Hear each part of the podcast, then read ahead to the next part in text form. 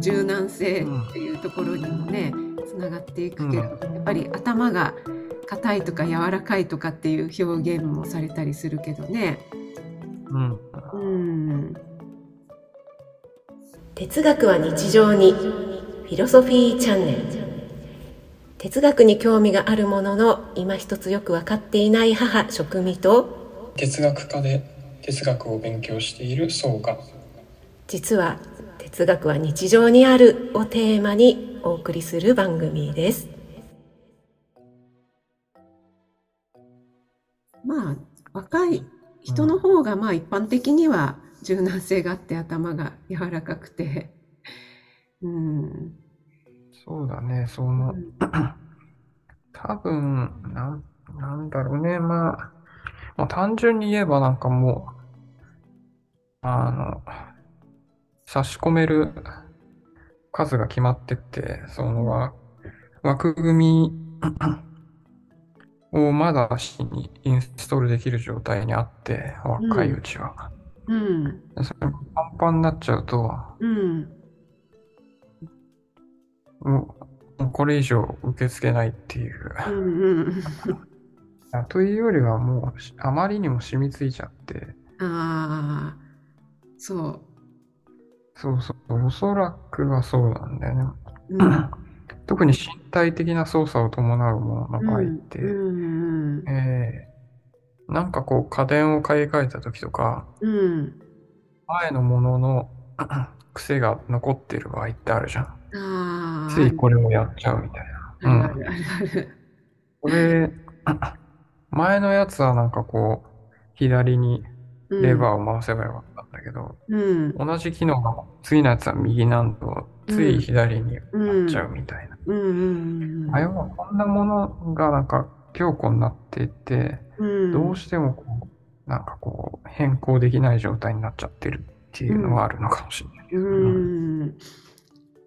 あるね。それはそれはすごくあると思うね。生理的なもんだからね。それに慣れてしまえばいいんだけど、便利になったにもかかわらず、手間がかかるんだけど、前のやり方の方が馴染んでてよかったとかね。そういうふうに思ったりする場合もあるよね。そうだね。やっぱりどうしても認知的にも行動的にも型が入り込むっていうのがあるんだろうね。だから、新しいものに移行するときにはやっぱり抵抗があると。何にしてもそうだけどね。そういう今のはちょっと行動的なところだったけど、出来上がった枠組みっていうのを、それを使った方が楽だっていうのはもちろんあるし、今まで使ってきたもんだからっていうのはあるんだけど、例えばそれが物の見方とか、要するにこういうことだよねっていう解釈の方法とか、それってやっぱ世界観とか価値観とかが絡んできてるから、その人のなんていうんだろうな、経験とか人格とか、そういうところまで根深く下ろしてるものがあるんだよね。根付いてるもの。そっかそっか。家電の操作に慣れないとかっていうのとはまた別の、知識とかね、そういう今まで積み上げてきた経験とか作り上げてきた人格っていう風なものが絡んでくるとまたね、違ってくるよね。家電の操作だととっさに前の行動を取っちゃうっていうのがあって、でそれということは多分要するにこうだよねっていう時にもあるんだけど、とっさにそういうものの枠組み、職業病なんかもそうだと思うけど、とっさにそういうふうに考えるっていうのはあるんだけど、そこの枠組みに、まあ、ずっと安住してきたというか、うん、それによって自分を支えてきたみたいなもの、まあ、だから価値観とか、そういう問題、そういうものを含んだようなもんだと、単にこう、習慣になってるから変えられないとかいうレベルじゃなくて、そのものの見方をすることが自分にとって都合が良くて、ずっとそれをやってきて、それが経験的にうまくいってきたんだ、そしてそれをやってきた自分は正しいんだっていう、なんかこう自分を肯定するようなものとか、自分の人格がそれと接合されてる。そうね、なんか一種誇りみたいなものともつながってくるかもしれないしね。そうだね。まあバイアスの問題を考えるといいのかもしれないけど、バイアスってこうなんかこう人間の特性上の問題だというかさ、脳の構造上の問題だっていうのもあるじゃん。こういうステレオタイプなものの見方をすることで、こうリソースを削減してるんだというかさ、そういうのはあるのは確かなんだろうけど、バイアスに価値観が乗っかっちゃってるから、例えばまあ昔のさ、そのまあなんていうかまあ男女化みたいなものを考えてもいいのかな。その、まあ今の結構高齢気味の、高齢気味そう男性社員だか役員だかみたいな人のバイアスとして、なんていうのね、そのいまだに根強いのがこう、まあ最近はいやまあどうなんだろう。こう女性社員は途中で辞めちゃらみたいなさ、まあ、そういうもろもろあるじゃない、あるね。あれお茶を入れるのは女性社員みたいなねそういうのもそう今もあると思うよそれももう服的な問題で、当然その昔からそうだったから、ある日全くガラッと変えることに対応できないっていう、急にスマホ使えないパターンっていうのももちろんあるし、これは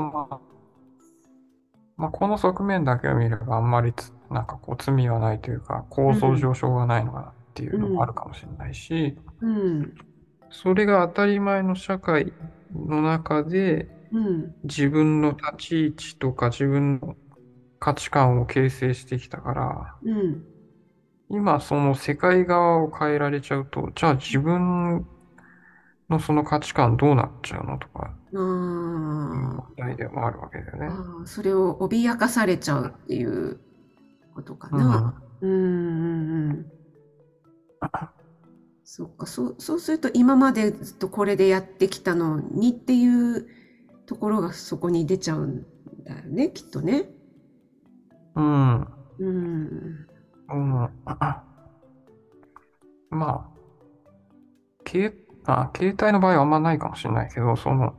社会が、ガラケーであるってことが社会の側にあって、そのガラケーを自分は使うことで、ガラケーとこう、関係してたわけじゃない。でガラケー的なものの社会で自分は関係を持っていたわけで、となるとその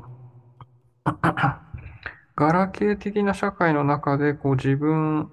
を形成してきたわけなんだよね。その操作法しかり、操作法を超えてこう自己認識みたいなところをおそらくは及んでいて、ガラケーであっても及んでいて、おそらくは、例えばガラケーのさ、アンテナがさ、高く伸びるんだっていうのをさ、よくわからない自慢をしたりとかさ。ガラケー横にあるボタンカチッて押すとパカッて自動で開くんだよとか。俺こんなに早くなんかボタン入力できるんだよみたいなさ。カシャみたいなね。そうそうそう。懐かしい。伸ばしてたね、アンテナ、そういえばね。そうそうそう。私ね、折りたたみ式ね、流行ったからさ、うん、パカンみたいなね。うん。そうそう、パカンってやつだね。あったわ。あら。ガラケーでさえ、必ずこう、なんていうんだろう。操作方法が体に染み込んでるってのはもちろんあるし、うん、ガラケーとの関わりの中で、こう何らかのこ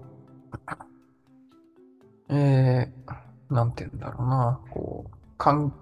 価値観なり、なんかこう人との交流なり、ガラケーを介したものが生まれてるんだよね。もっと根深い社会的な慣習になってくると、例えば小学校はみんな普通は出てるじゃない。で、小学校ってものにさ、こう通うっていうことはさ、こう、朝何時に来て何時に帰るみたいなのが体に染み込むことでもあるし、小学校的なこうものを媒介としたそういう社会関係を形成してたわけじゃない、当時。だからその、まあ、端的に言えば成績がいい人の方が価値があるみたいな価値観に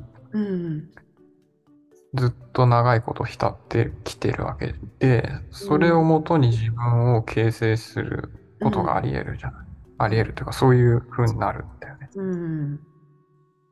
これガラケーのなんかこうスタイリッシュにこう蓋開けられる方がかっこいいみたいなものよりももっと、いや本質は同じだと思うけど、もっと根深いものになってるわけじゃない。そうだね。それガラケーはその一部分だけれども、なんか社会側にもともとあったものっていう、からこう反射作用というか反照されて鏡のように、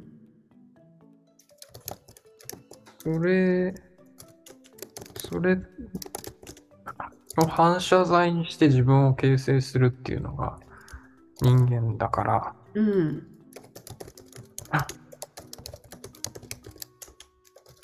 だからそう、やっぱ社会側のがガラッと変わっちゃうと、自分内側が困っちゃうって人はやっぱ多くいるし、そういうもんなんだなと思う。なんか急にこう今日からその池に水来なくなりましたみたいな感じで、なんかせき止められちゃうみたいな。この表現が意外といいのかもしれないけど、そのまあいわゆるなんというの、いやこういうことはよくない。まあいいや。まあその旧世代の人たちがこう時代に対応していけないみたいな場合、そのもうその人たちの中にしかその世界が残ってなくて、周りだけ変わっちゃっててっていう。池と川が接続しなくなっちゃったみたいな、三日月湖状態というか三日月湖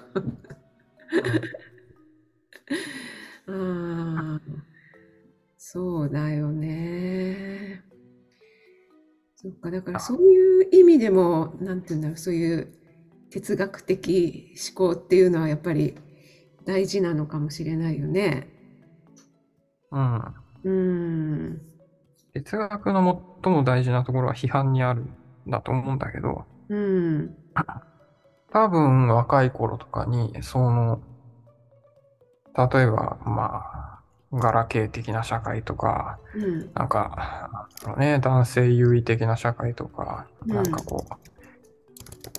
偏差値をなんかこすごい強調するような世界にどっぷり浸かれば浸かるほど脱却できなくなるんだよね、おそらく。そうそうそうそうそう。そうだよね。批判的な視点を持ってないと。うんうんうんうん。確かに確かに。もうなんかこう、癒着っていうのか、なんかこう、うん、組織がくっついちゃって剥がせなくなっちゃうっていう。そうね、なんかすごい、うん、ありがちだよね。うんうんうん、それはなんかいろんなところで見えるなと思うけど、うんうん、そうなんかすごい話がそれるけど、うん、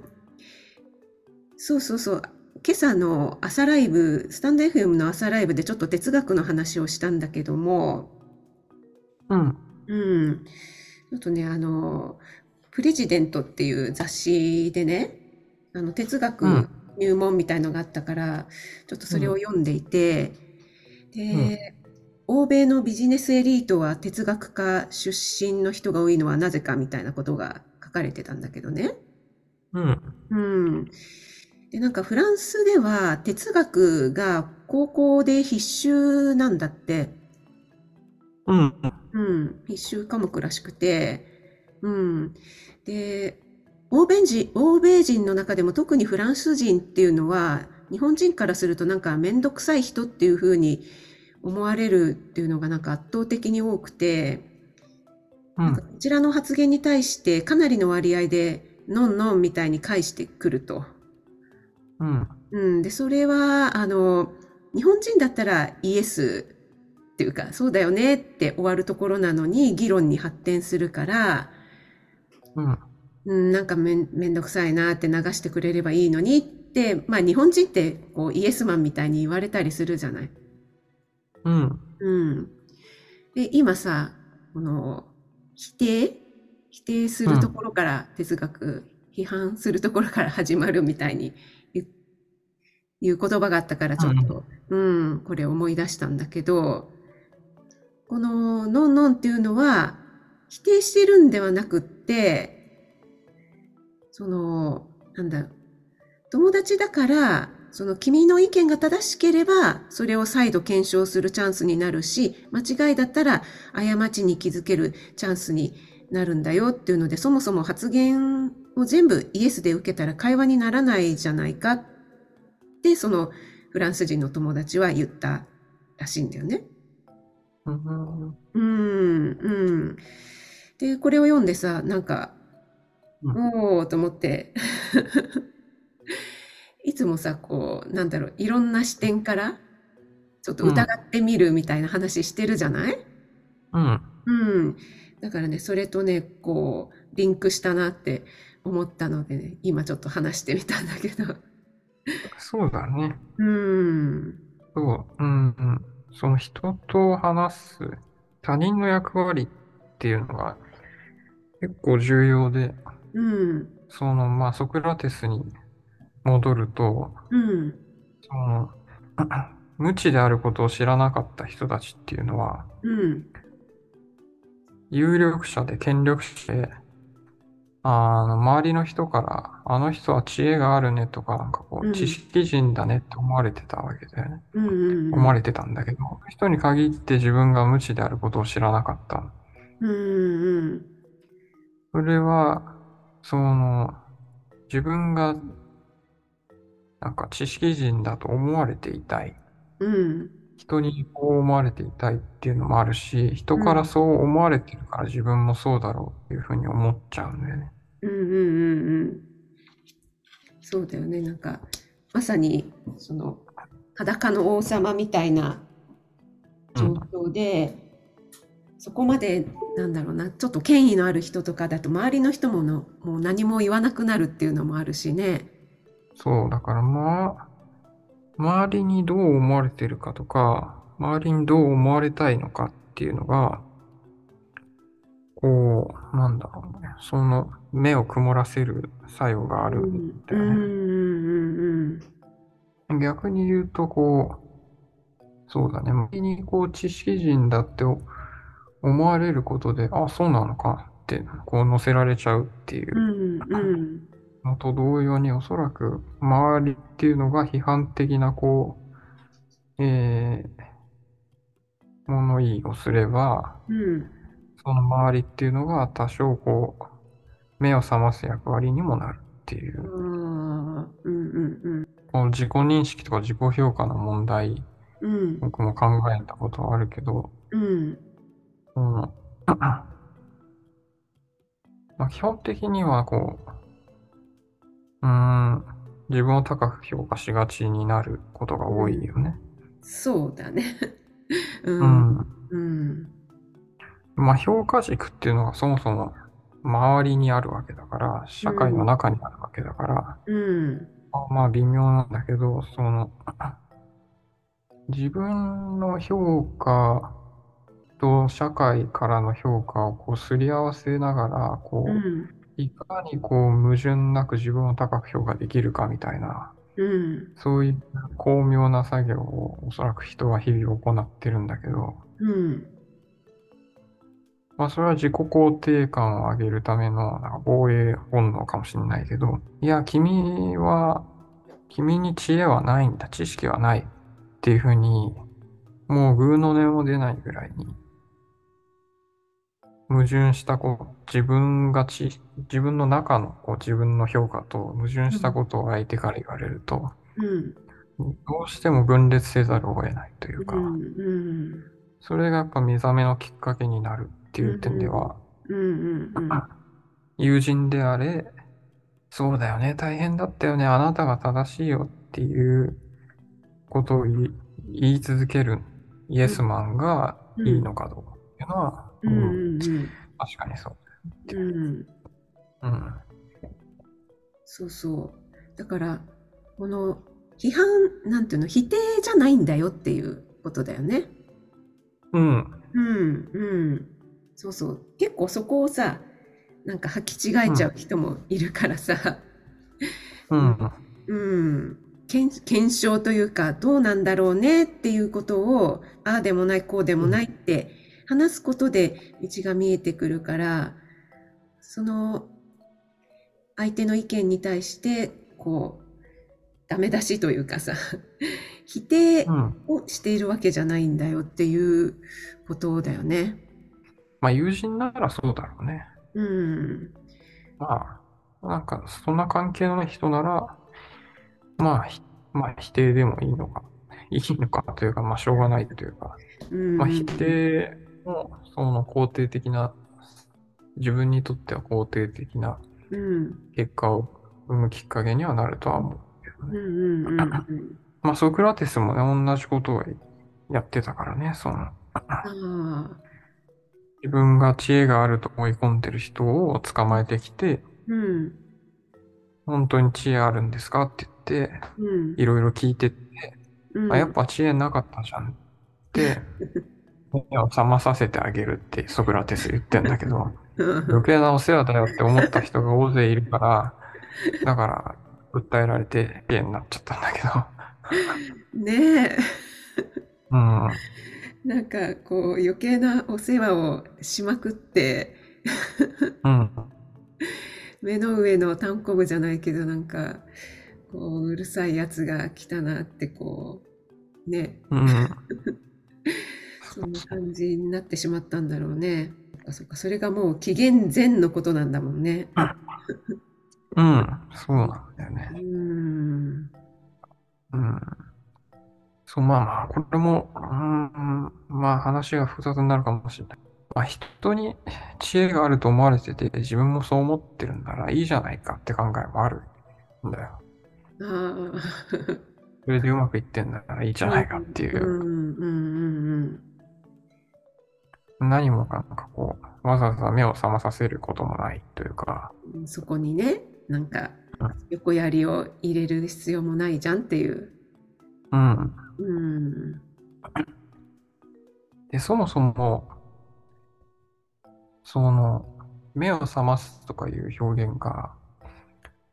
正しいのかっていうのもあって、その前提にはこうなんか真理があるっていうことがやっぱベースにないと成り立ってないような気もして、裸の王様みたいなことをさ、王様が実際に裸だっていうのを判断してるのは読者なわけだよね、とあと指摘した子供もそうかもしれないけど、これ読者いなくてみんな